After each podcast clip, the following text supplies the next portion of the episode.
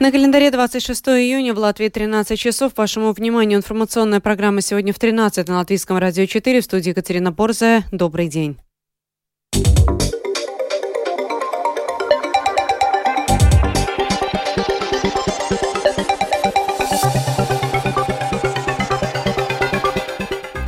В этом выпуске в Латвии и многих других странах продолжается обсуждение произошедшего в России мятежа главы ЧВК «Вагнер». В Латвии вводится новый механизм защиты прав потребителей – коллективный иск. В конце этой недели в Риге начнется все латвийский праздник песни и танцы. Теперь подробнее об этих и других новостях.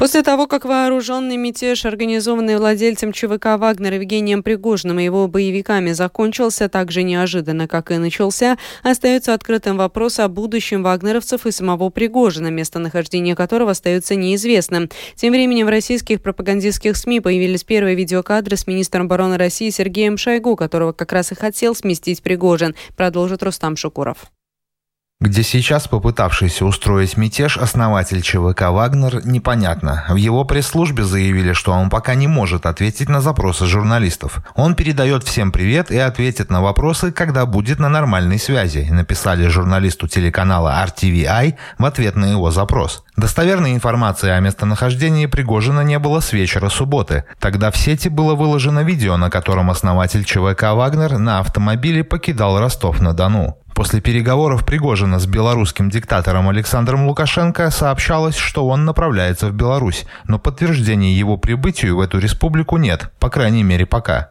Между тем, эксперты отмечают, что последствия вооруженного мятежа Вагнера до конца непонятны, как и то, что Кремль и Министерство обороны России намерены делать с личным составом Вагнера и пойдут ли боевики ЧВК на сотрудничество. Эксперт по вопросам безопасности в лондонском Кингс-колледже Марина Мирон в свою очередь отмечает, что президент России Владимир Путин не будет избавляться от Пригожина и его боевиков.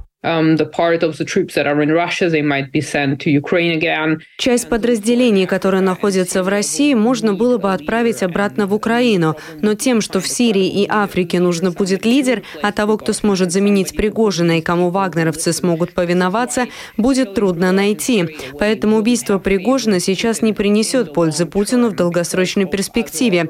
По этим причинам Пригожина можно оставить до тех пор, пока не появится лучшая альтернатива until a better alternative comes up.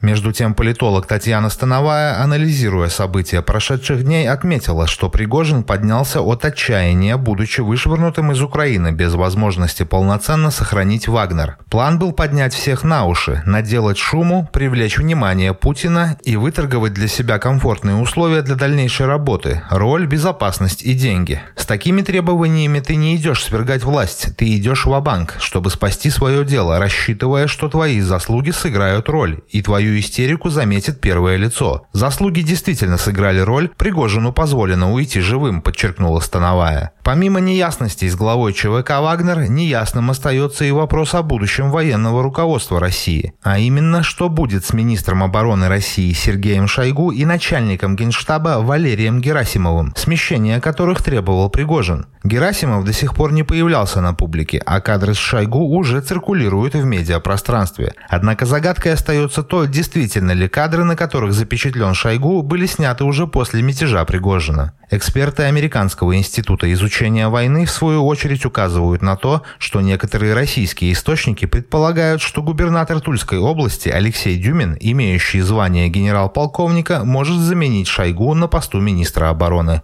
Рустам Шукуров, служба новостей Латвийского радио.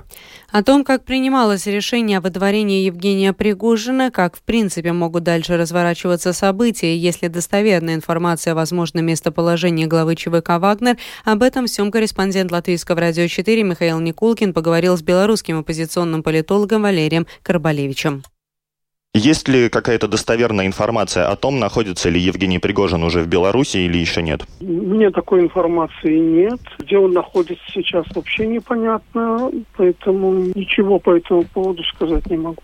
Есть ли какие-то прогнозы будущей деятельности Пригожина в Беларуси? Есть ли, как вы считаете, у Лукашенко на него какие-то планы и какие?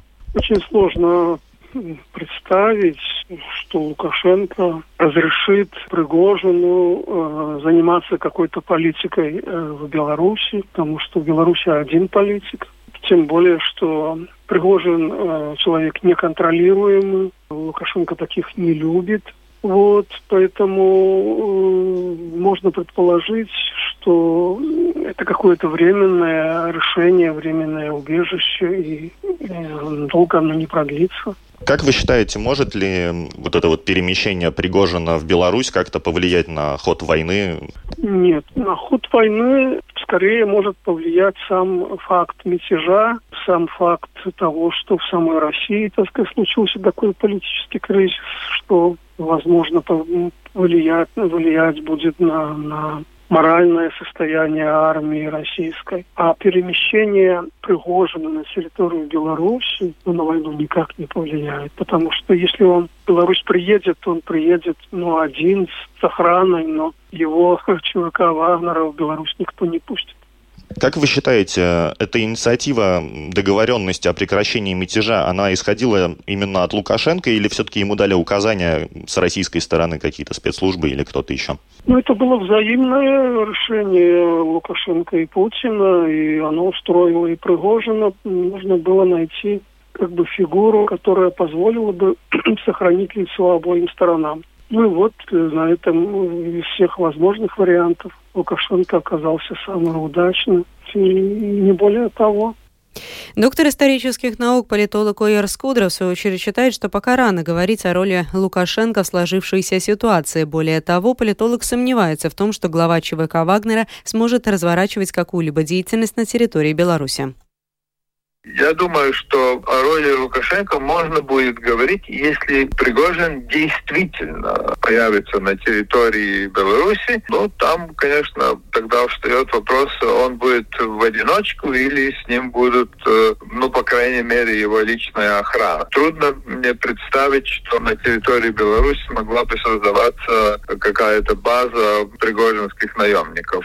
Так что этот вопрос не ясен, поскольку не ясны детали этого ну что ли, соглашения, которое было достигнуто при помощи Лукашенко, э, потому что пока что ясно, что две точки значит, из этого соглашения, они возвращаются на базы на территорию оккупированной Украины, и, значит, те, которые не участвовали в походе на Москву, должны э, заключать э, договора с российской армией или, по всей видимости, покинуть вооруженные силы России.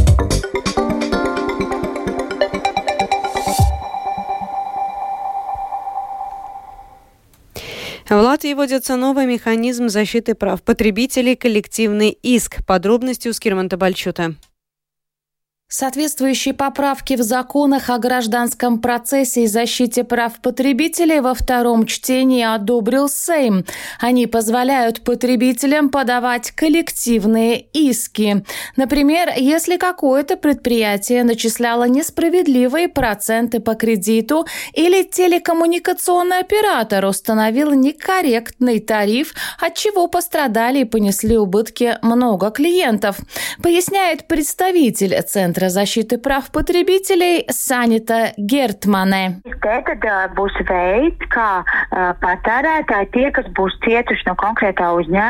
Это будет способ, как пострадавшие от конкретного предприятия потребители смогут вернуть свои убытки. Это касается тех предприятий, в отношении которых Центр защиты прав потребителей принял решение, например, о нечестной коммерческой практике, из-за которой пострадали потребители. И теперь они смогут свои убытки возместить возместить упрощенным способом, а именно подав коллективный иск. Его можно будет подать в квалифицированную, утвержденную центром инстанцию. Это будут негосударственные организации, например, Общество защиты прав потребителей. Судебные издержки таких коллективных исков через Центр защиты прав потребителей будет покрывать государство. Ожидается, что такой способ борьбы с нечестной коммерческой практикой будет более эффективным, нежели индивидуальные жалобы. Скирман Табальчута, служба новостей Латвийского радио. На портале Латвии ЛВС сегодня будут доступны итоги централизованных экзаменов, сданных девятиклассниками. Ученики, педагоги и родители наконец смогут узнать, какие оценки детям выставлены за обязательные государственные проверочные работы, сообщает латвийское телевидение. Министерство образования и науки заверило, что школам уже сейчас доступны данные обо всех трех централизованных экзаменах в девятом классе, в том числе по английскому языку. В конце этой недели в Риге начнется грандиозное мероприятие Латвийский праздник песни и танца. В этом году он юбилейный. 150 лет назад, в 1973 году, состоялся первый праздник песни. В этом году он продлится 10 дней. Будет проведено около 60 платных и бесплатных мероприятий на 20 площадках. В празднике примут участие 40 560 участников. Ожидается, что торжества посетят не менее 500 тысяч человек. Подробнее в сюжете Людмила Пилип. Девиз праздника песни «Вместе быть, вместе чувствовать». Министр культуры Наурис Пунтулис отметил, что только вместе сотрудничая, вместе чувствуя важность 150-летнего юбилея праздника песни, его участники, устроители, ответственные структуры и партнеры, а также все жители Риги могут достойно провести это важное мероприятие. Министр пригласил всех жителей Риги посетить праздничное шествие участников праздника песни, которое состоится 2 июля в 10 часов утра. Программа праздника будет особенной, отметил главный режиссер Роман Сванакс. Апогеем праздника станет заключительный концерт «Вместе вверх», в котором будут участвовать как молодежные коллективы, так и хоры сеньоров, отметил Роман Сванакс. Это будет возможность им соединиться, как будто поколение соединяется. Это наше будущее поколение, та, которое уже с опытом и все время держало в своих руках эту нашу традицию. И это будет как раз начинаться последние шесть песен, они будут петь вместе с водным хором. Роман Сванакс рассказал, что в этом году в заключительном концерте, который состоится 9 июля в 19.30 в Межапарке на Большой эстраде, будет рекордное количество участников – 20 3000. У нас хористов почти 16 тысяч, но это те, которые поют в основной программе. А те, которые э, подходят к этим последним шесть песен, а, там будет, э, значит, э, молодежные хори, сеньоры, еще 3 тысячи набирается вместе с тем. 2 тысячи больше немножко танцоров и 2 тысячи играет в духовых оркестрах. Художественный руководитель выступления танцевальных коллективов Янис Пуровинш рассказал, что во время праздника будет три танцевальных танцевальных концерта под названием «Вечный двигатель». Они состоятся 3, 7 и 8 июля на стадионе Даугава, рассказал Янис Пурвинш. Организаторы праздника песни и танца и ответственные службы подтверждают готовность к проведению фестиваля. Исполнительный директор праздника песни и танца Дайна Маркова рассказала, что участникам праздника будет предоставлен бесплатный проезд в рижском общественном транспорте по праздничному смарт-билету. Pasažieru vilciens обеспечит бесплатный проезд в поездах при предъявлении карты участника праздника. Мэр Риги Мартин Статис на пресс-конференции подчеркнул, что праздник песни и танца – это праздник всей Латвии, праздник, объединяющий все народы. Он указал, что задачей самоуправления будет размещение участников, и на период праздника они будут проживать в 49 учебных заведениях Рижского самоуправления, а также в 12 других учреждениях, не находящихся в подчинении самоуправления. У гостей Риги на 10 дней будет возможность приобрести за 10 евро специальный праздник праздничный билет, который обеспечит передвижение в общественном транспорте Риги без ограничения времени, отметил Мартин Статис.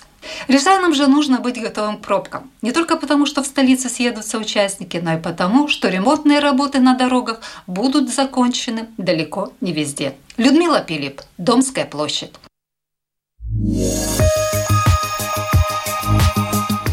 О погоде в завершении. Предстоящей ночью по Латвии будет переменная облачность. В первой половине ночи местами кратковременные дожди. В отдельных районах образуется туман. Видимость составит от 100 до 500 метров. Ветер будет слабым. Температура воздуха ночью составит от плюс 10 до плюс 15 градусов. Днем будет облачно, местами с прояснениями. Во второй половине дня кратковременные дожди, возможно, гроза. Ветер будет слабым, во время грозы порывистым. Температура воздуха завтра днем по Латвии составит от плюс 20 до плюс 25 градусов. В Риге будет переменная облачность. Во второй второй половине дня кратковременный дождь, возможно, гроза. Ветер будет слабым, во время грозы порывистым. Этой ночью в столице будет плюс 14, плюс 15 градусов, завтра днем плюс 23, плюс 25. Медицинский тип погоды второй благоприятный. Это была программа «Сегодня в 13, 26 июня». Продюсер и ведущая выпуска Екатерина Борзая.